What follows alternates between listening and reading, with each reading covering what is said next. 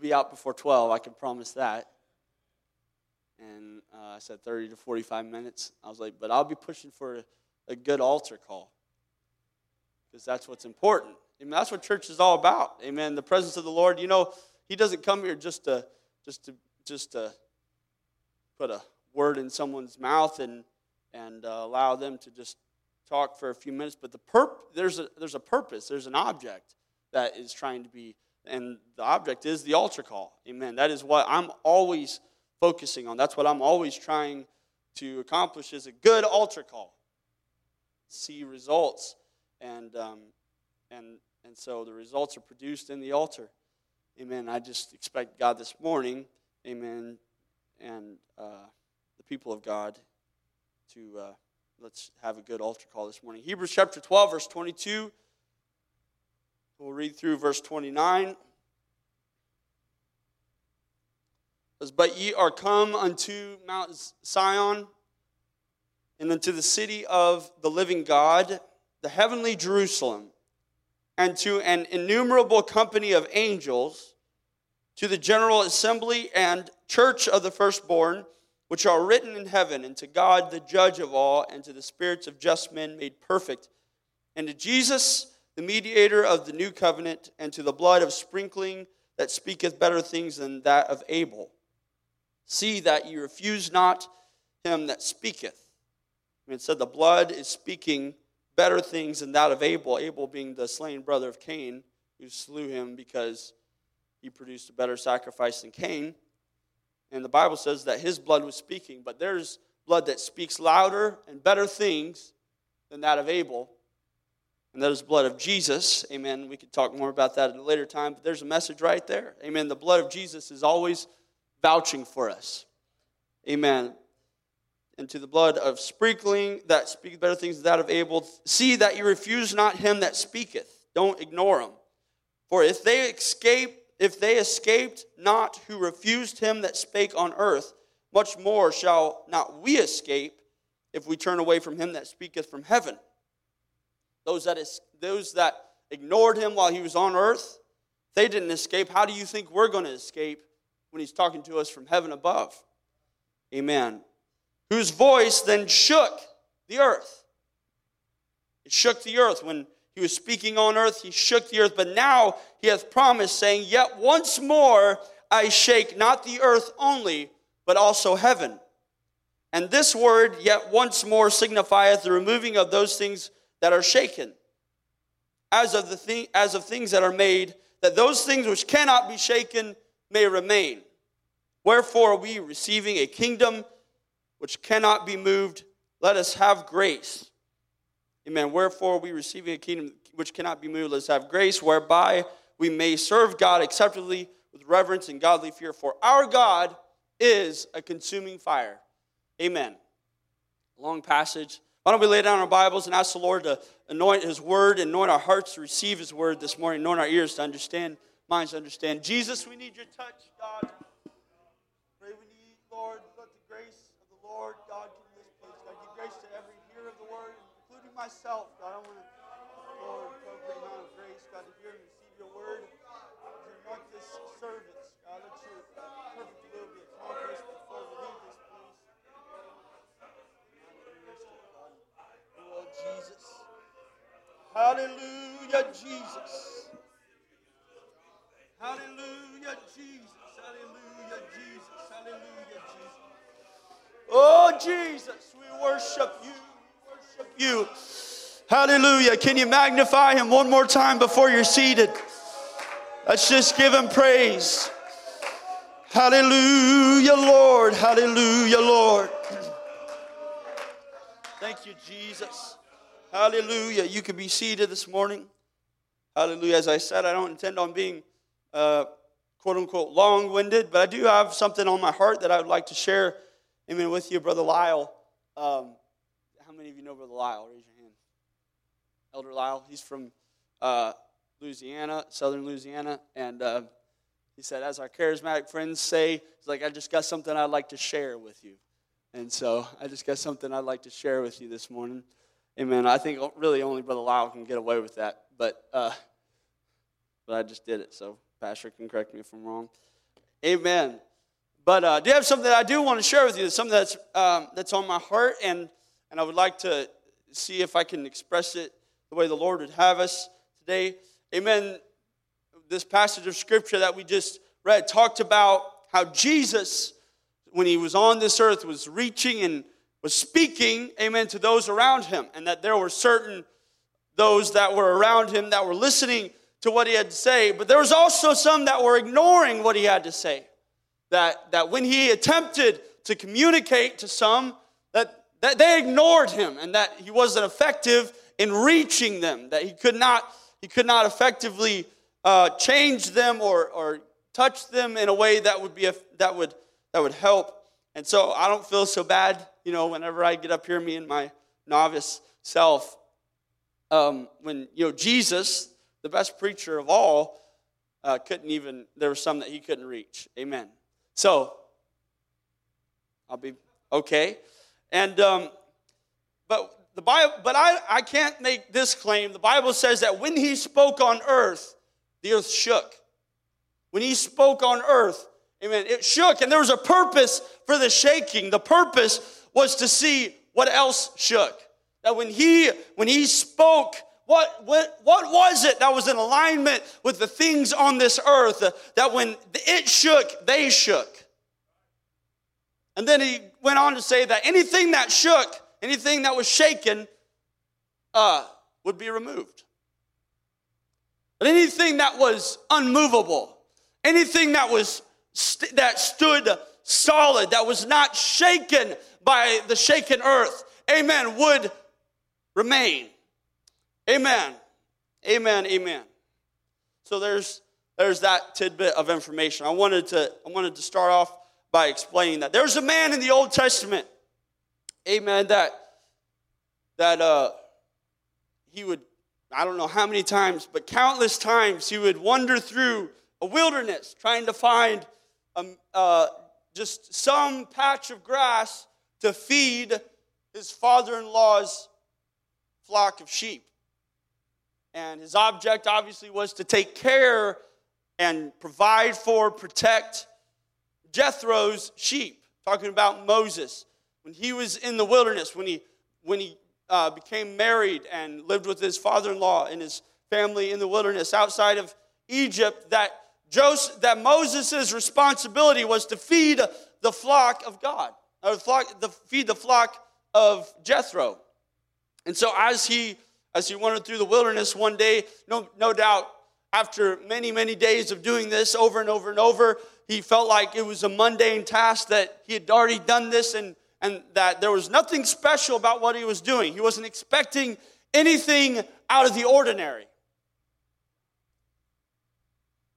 But he looked up and noticed a burning bush.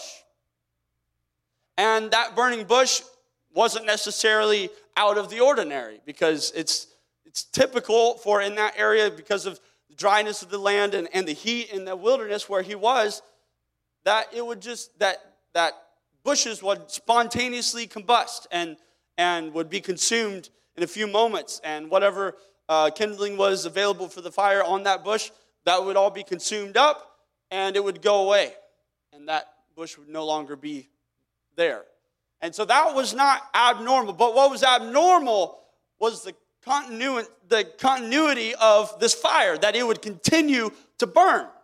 That it didn't just consume the bush and flicker out, but it was an ongoing fire. The fire did not burn up, didn't burn out, but that bush remained on fire. And so that caught Moses' attention. And as he was wandering through the wilderness that day, he may have noticed the fire burning. And then, kind of a few minutes later, as he kept walking, he just kind of looked over again. It's like, wow, that thing's must be a, it's got a little bit more meat to it than it looks like. And then, and then just kept on wandering through and then noticed that that thing's not burning up. And so the Bible says that he turned aside to see.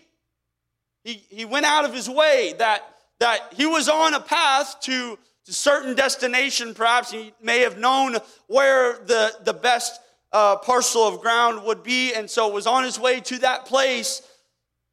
But the Bible says he turned aside because there was something interesting going on over here. And when he did that, the Lord spoke to him out of the bush, and things started to shake.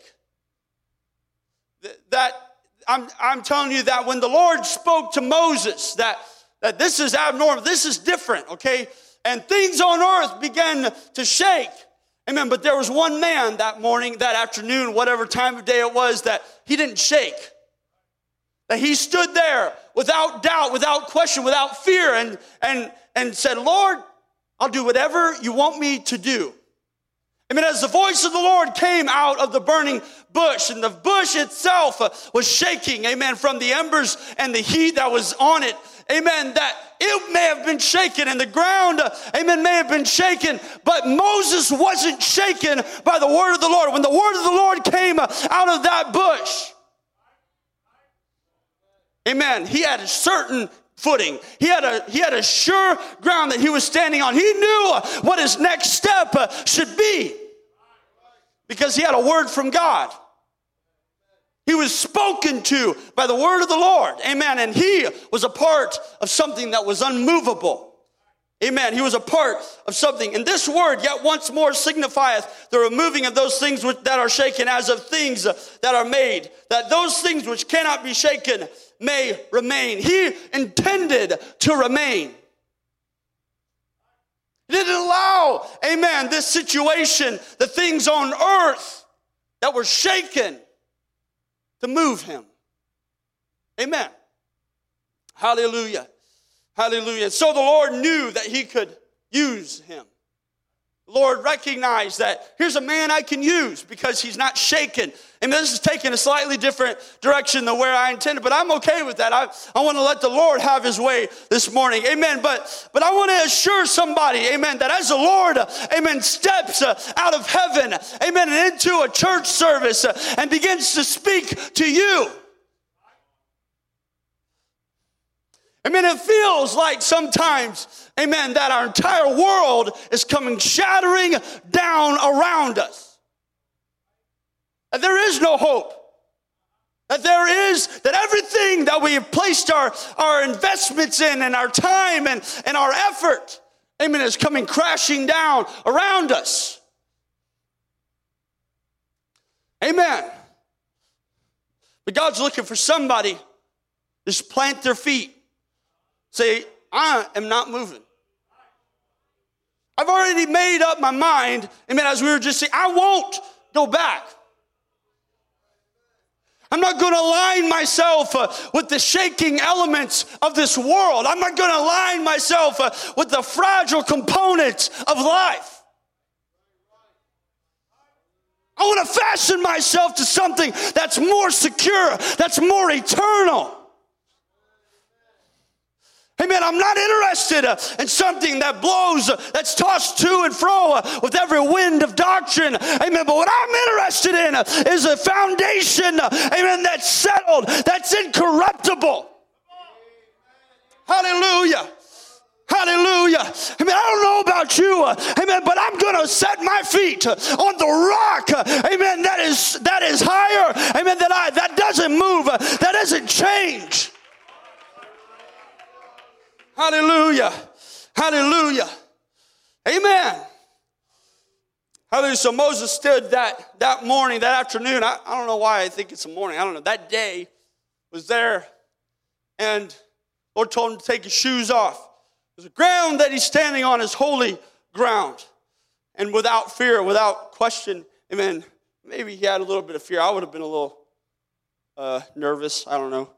But took off his shoes and obedience to the word of the Lord, that was the initial response, amen, to Moses' initial response to the word of the Lord was obedience.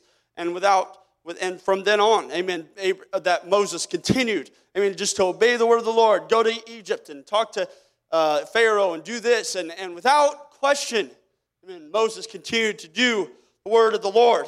Amen. But that fire, amen, this morning, that, that we're talking about, amen, the burning bush, amen, was a representation and this is why I was saying that this is not the direction that I was intending to go a minute ago because because I want to talk about a consuming fire. Amen. Didn't want to really talk about shaking stuff, but you know, I'll just let the Lord speak. And, and uh, if He wants to say something, He can totally hijack this message, do whatever He wants to with that. I don't care. Amen. But what I am concerned about, amen, is making sure that His will is accomplished this morning. Amen. And friend, if you've come here this morning, I, I, I just feel this, so I'm going to just follow this vein for a moment. But, but that if you've come this morning, you feel like life is shaking and you feel like, amen, circumstances are not as sure as you would like them to be. I mean, there is a hope. I mean, there's a sure footing. I mean, there's a rock, amen, that is available, amen, to you. Bible says that upon this rock, Jesus speaking in Matthew chapter 16, I will build my church, and the gates of hell shall not prevail against it. It's on a rock. It's a sure footing, it's a foundation. The Bible says in the Old Testament in the book of Isaiah, amen, that, that there is a cornerstone that the church is built on. And the cornerstone is Jesus Christ Himself. Amen. I wish I could remember the verse in Ephesians. Amen. But it talks about, amen, that the apostles and the prophets being the foundation, Jesus Christ Himself being the chief cornerstone. The chief cornerstone of church. What about the apostles? What about Jesus? What about the prophets? Amen. Is is found is foundational. Amen. To to the um, to the church. I mean, what about that structure? What causes it to be so sure? What what is it that causes the church, mean, to stand so strong without without being affected amen, by the winds of life. This is foundation. Amen. When I when I worked with um, I used to work with JD and Brandon and brother Pastor Hilton, and we used to they before I arrived on the scene, they would do uh, foundations, and before they poured the foundation, they would have to set up forms, and those forms were sometimes made of wood, sometimes they were made of metal. But those forms were there, and they weren't the structure, they weren't the foundation itself, but they were an outline for where the foundation would be. And so, so everywhere you saw this form, you could go out to a job site, and if these forms were already set up, you could imagine or see what the foundation would look like. Not what it looks like, but what it will in the future, what it would look like. And those forms were there. And so when the concrete truck came, they would bring a pump truck and then they would pump concrete from the concrete truck through the pump truck into those forms all the way around, and then they let it dry up, cure, and then rip the forms off. And what remained was the foundation. And um, I, some, you know, whenever I, whenever I think of the Old Testament prophecy, the prophecies in the Old Testament and those that, that talked about a coming Messiah and, and the plan of God to come, amen, from the Old Testament's perspective. Sometimes it was just, it wasn't, it wasn't as defined as it could be, but it was just an outline. It was just the forms of where, where God was going to take this thing, where what kind of foundation it would be.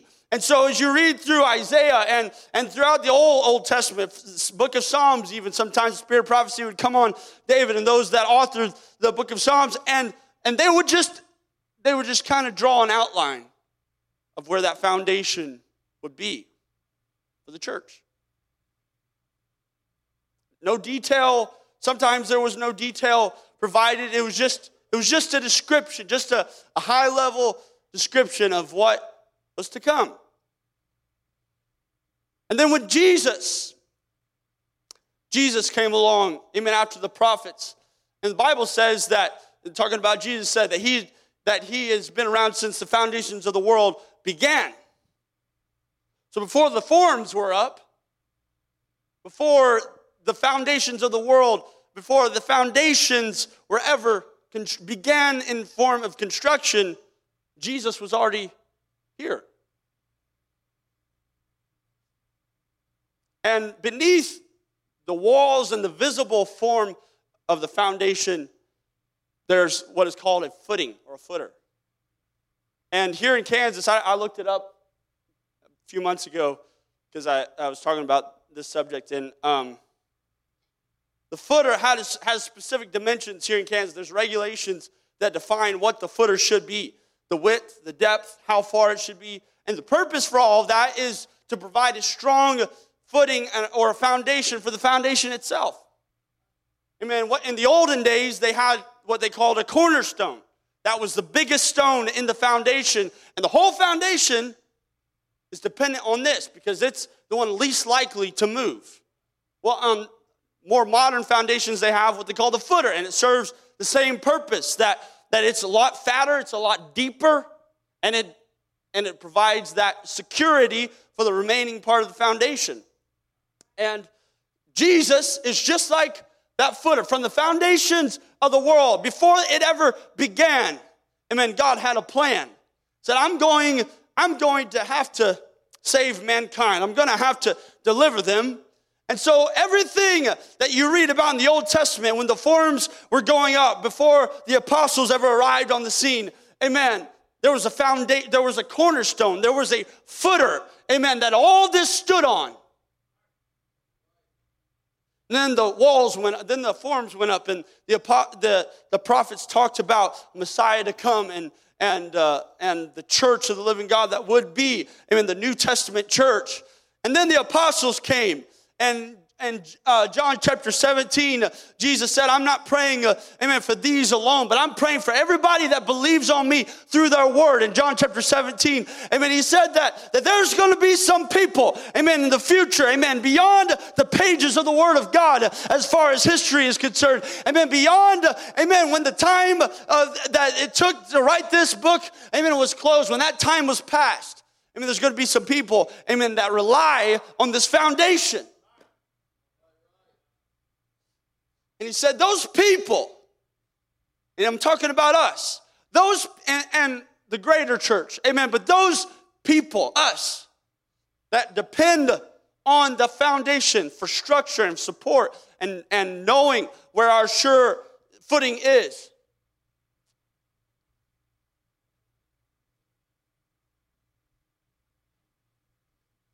Will not fall. You know why?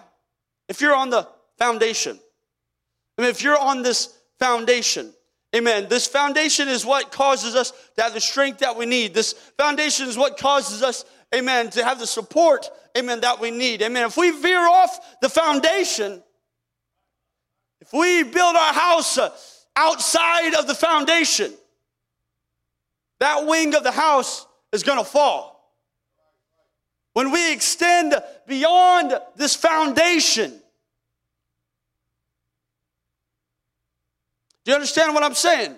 When we go outside the pages of the Word of the Lord, when we try to extend ourselves and, and uh, trying to explain through logic and reason beyond what the page, what the Word of God says, we're going outside the foundation. We're going off the foundation, and and what we're trying to build is not going to stand for very long. It might, it might look nice, might look pretty, but it's not going to stand. And when the first wind, windstorm comes through, and here in Kansas, we know, amen, what it's like to have wind. But when it comes, in fact, I know of a building, amen, that recently fell here in Kansas, amen, because it didn't have a foundation, wasn't built properly, and all this, and uh, it was within this vicinity, on this property. The reason for it was it just wasn't built properly. Didn't have a foundation, didn't have, and the wind came through and it fell apart. Just collapsed. That's what's going to happen to our building if we don't stay on the foundation. Amen. What is the foundation? Amen. I probably should uh, look up this verse so I can use it. Give me one second. Maybe somebody could shout it out. It's in Ephesians somewhere. 220, thank you. You're right. Now, therefore, ye are no more strangers and foreigners, but fellow citizens with the saints and of the household of God. We're all building a house. We're all part of this household of God and are built upon the foundation of the apostles and prophets, Jesus Christ himself being the chief cornerstone, in whom all the building fitly framed together groweth unto an holy temple in the Lord, in whom ye also are builded together for an habitation of God through his Spirit. When we're trying to build this house, we're not just building a house so it looks pretty on the outside. We're not just building that, and, and I don't mind putting some time and effort and making it look good. I mean, it's important that we that we try to maintain a godly appearance and all of these things. I mean, but the purpose is to create a habitation for God.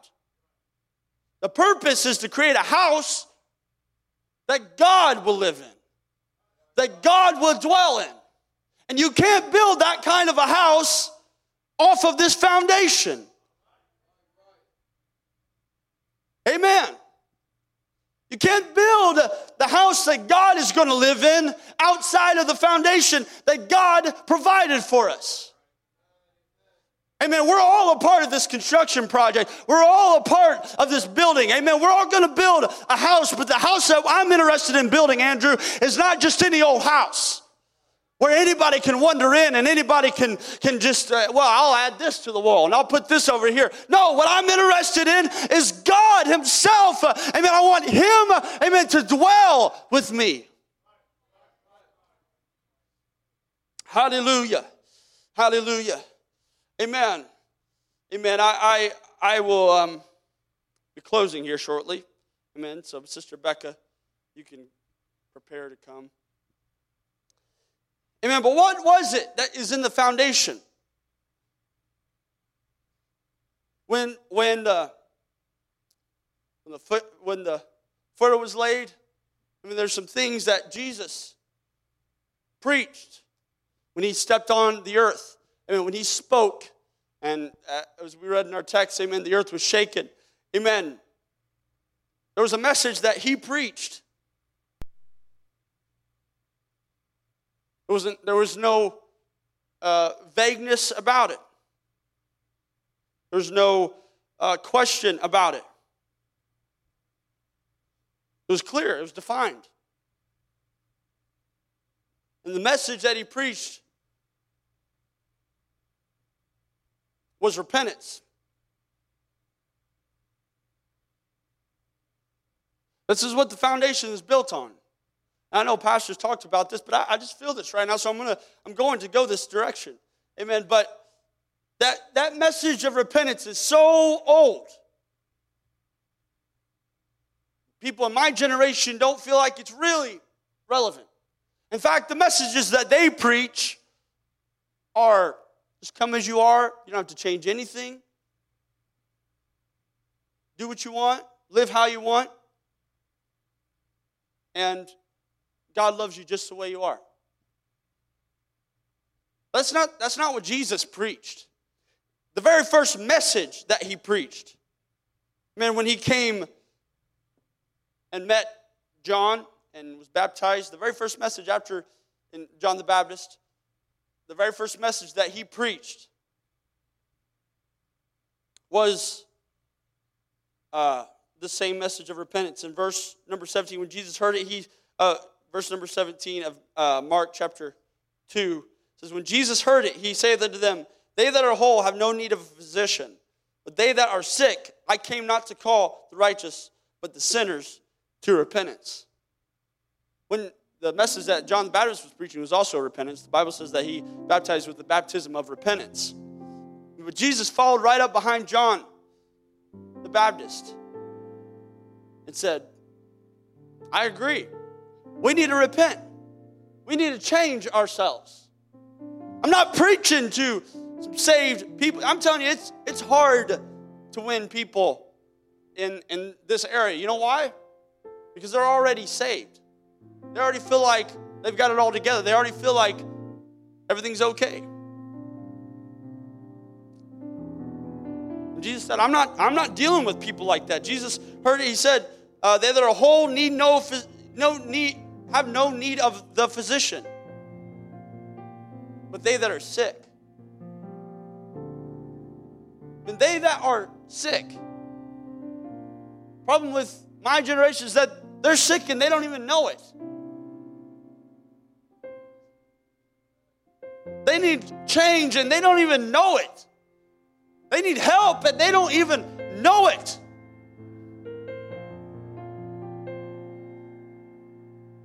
You might call yourself righteous, but that's not who Jesus said I'm coming to save. I'm not coming to save those who are already saved. I'm not coming to save the righteous. But I've called, come to call sinners to repentance. You know what this world needs? I know this is going to sound goofy, but we need a whole lot more sinners. Because we can't deal with all these saved people. We need a whole lot more people that are willing to admit, look in the mirror, and say, you know what? This isn't right. The way I'm living isn't right. The way I'm spending my time isn't right. The way I receive my entertainment isn't right.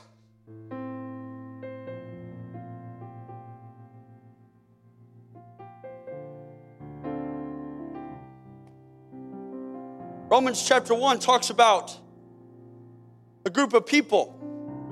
Paul was writing to the Roman church and he, and he was correcting the church. He told them, I believe it was verse 21. So, because that, when they knew God, they glorified Him not as God, neither thankful, but became vain in their imaginations. But their foolish heart was darkened. Professing themselves to be wise, they became fools changed the glory of an uncorruptible God into an image made like to corruptible man, and to birds, four-footed beasts, and creeping things. Wherefore God hath God also gave them up to uncleanliness through the lust of their own hearts, to dishonor their own bodies between themselves. Sounds exactly like where we're at. Who changed the truth of God into a lie, and worshiped and served the creature more than the Creator, who is blessed forever. Amen. For this cause God gave them up unto vile affections. For even their women did change the natural use into that which is against nature. And, and likewise also the men leaving the natural use of the woman burned in, the, in, in their lust one toward another, men with men working that which is unseemly and receiving in themselves that recompense of their error, which was meet. And even as they did not like to retain God in their knowledge, God gave them over to a reprobate mind to do those things which are not convenient, being filled with all unrighteousness, fornication, wickedness, covetousness, maliciousness, full of envy, murder, debate, deceit, malignity, whisperers, backbiters, haters of God, despiteful, proud, boasters, inventors of evil things, disobedient to parents, without understanding covenant breakers, without natural affection, implacable, unmerciful, who, knowing the judgment of God, that's our problem. We forgot that they which commit such things are worthy of death. I, am sorry this is heavy, but I, I, I really feel this right now. I mean, we don't like to think of ourselves as the kind of people I just described. Some of these things we've even already justified, and we've determined that, well, you know what? Sometimes mom isn't right. So I can disobey her in this case. Sometimes, and, and honestly, that sounds almost like a joke to us. But really, he put him in there with fornicators, wickedness, covetous, full of murder and debate, deceit. He put the disobedient children in the same category as murderers and fornicators. He put backbiters in the same group with murderers and fornicators.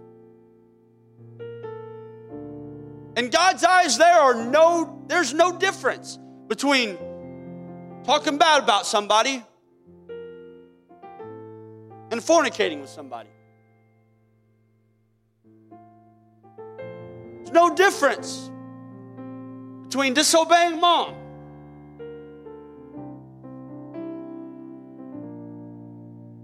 and killing someone. There is, in his eyes, there's no difference. Who knowing, and, and we think, we, we've justified ourselves, you know I, I would never, I would never do that. I would never, I would never think along those lines. I'd never ever even contemplate murdering anybody. I would never think about fornicating with anybody. I never would think about uh, that kind of wickedness. I wouldn't do it.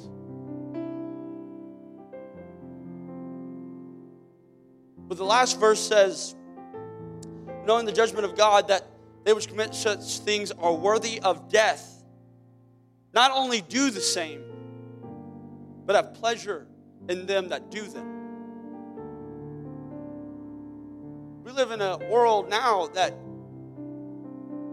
we've justified away. We don't think that oh, I'm never, I would never be capable of committing such crime, such sin. But yet we turn it on on our TV or we turn it on on the internet. We'll receive entertainment from this kind of thing. Right now, I believe it's right now, I'm not sure. There's a, there's a festival called the Festival of the Burning Man, I think, something like that, going on in Nevada. And what it is, just a promiscuous group of people living out their most outlandish fantasies out in public, doing whatever comes to mind, whatever they can think of, however grotesque. This is the world that we've come to. But we don't, oh, I would never become a part of that group. I never would, I would never go to Burning Man. I never would do that. But it's become a world scene now.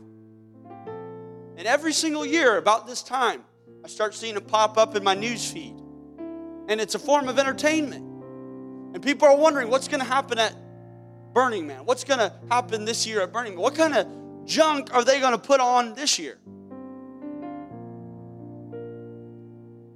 Somewhere, we've got to start with this whole message of repentance and find out, you know, really, I'm wrong.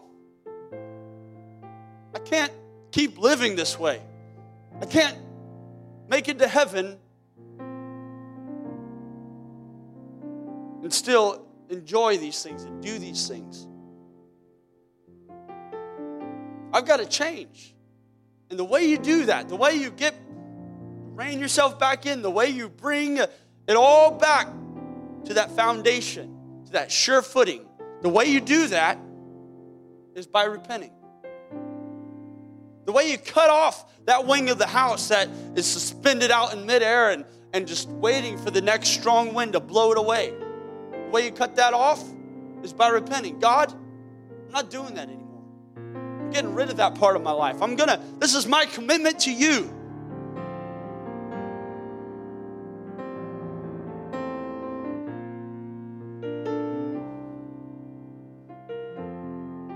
How many of you feel bad when you do something wrong? I do. If you feel bad when you do something wrong, that is condemnation.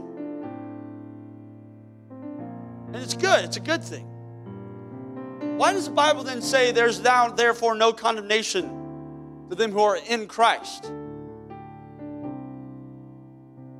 Because when we're in Christ, we ought to have no more condemnation. We ought to not be doing things that would cause us to have that feeling. So condemnation ought to do something for us. It ought to cause us to want to go into Christ, go be a part of something, be a part of what He has provided for us. So condemnation ought to produce conviction. I'm not doing that anymore. I don't want to do that. That something deep inside of me. I don't just feel bad about it. I don't just I don't just feel gross and disgusted. No, it's it's going to go beyond that, God. I, I'm convicted about this. This is going to produce a change in Jared. This is going to make a difference in me. I'm not going to just go back out there and feel the same way that I feel right now. I'm not going back out of these doors uh, and Monday morning or Monday evening, and then whenever I commit the same thing that I keep doing every single week uh, after my prayer on Sunday morning or Sunday night. I'm not going to feel that condemnation. I'm going, there's a conviction in me that says, I've got to change right here and right now. Conviction doesn't allow you to walk out of those doors until you've done something about it. Condemnation will. It'll let you feel bad and, and continue to keep on and keep on doing what you're doing. But conviction's a different story.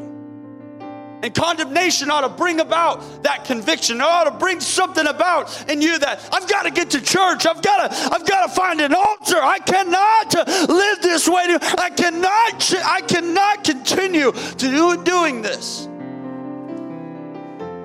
And your conviction ought to pull you out of that pew and put you in one of these white altars and say, God, I'm sorry. I've got to change right now. And don't you don't you dare think, oh well, that's just for so and so. This is for. We all have to, have to find a place of repentance. We all have a responsibility to ensure. I have a responsibility to ensure that everything in my life is right with God. You can fool pastor, you can fool your mom, you can fool your dad, you can fool your brothers and sisters. You can fool your church family, but you cannot fool God. You can't can't get away with it and eventually some point I feel the Holy Ghost right now. It's going to catch up. Something will happen. Something will transpire. And with the burden that I feel, I don't I don't know how long it'll be, but it could be before this day is out.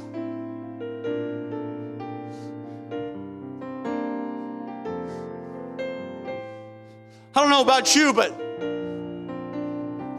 it's more than just condemnation. I'm convicted. God,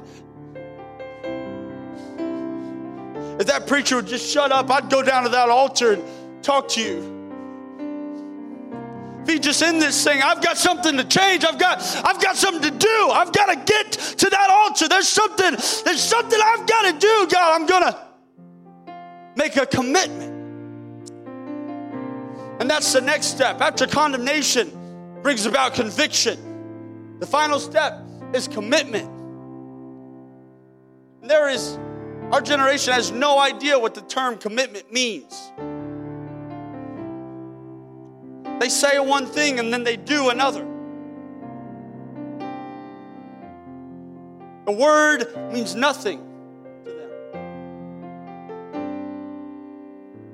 But your word means something to him when you come to this altar and you make a commitment, He expects you to abide by what you've said. It's not, you don't have to confess anything to me. You don't have to say anything to the minute. You don't have to, this is between you and God. This is between your heart and God's heart. But when that convicts you, pulls you, conviction pulls you out of that altar and causes you to make a commitment. It's up to you now.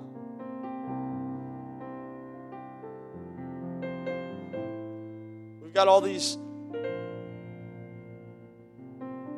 ideas and concepts to keep people accountable, ways that we can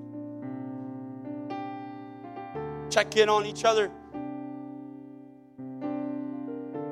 God has a, the ultimate accountability program. That He's God. He already knows. He knows your thought before you ever thought it. The Bible says He knows your thoughts afar off. He's God.